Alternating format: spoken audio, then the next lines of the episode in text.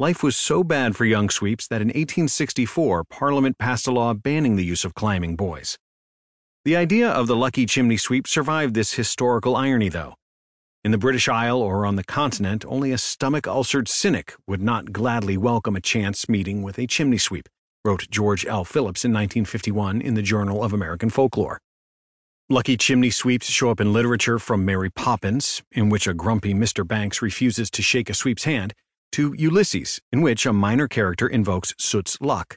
According to Time magazine, on the morning of his 1947 wedding to Queen Elizabeth, Prince Philip popped out of Kensington Palace at 11 o'clock and shook hands with a chimney sweep.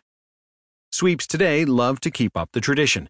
It makes for a solid side hustle in the summer, generally a slow time for sweeping, Lester says they'll do at least a wedding per week from about April through September.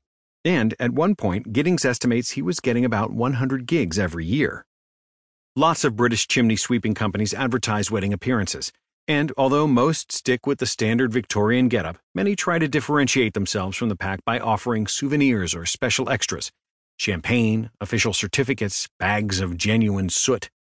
Some work with the wedding parties to make sure they appear out of the blue, a chance encounter, even a choreographed one, is considered to be the luckiest.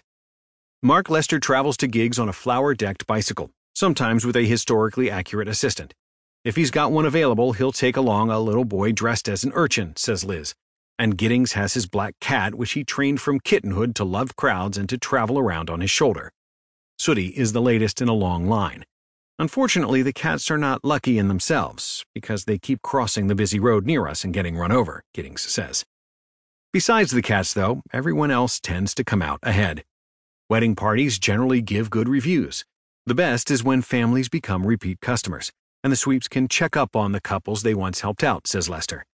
And the ones who fare the best are probably the sweeps themselves, who get in, get out, and get paid. It's a happy day, Giddings says. I'm lucky to join in.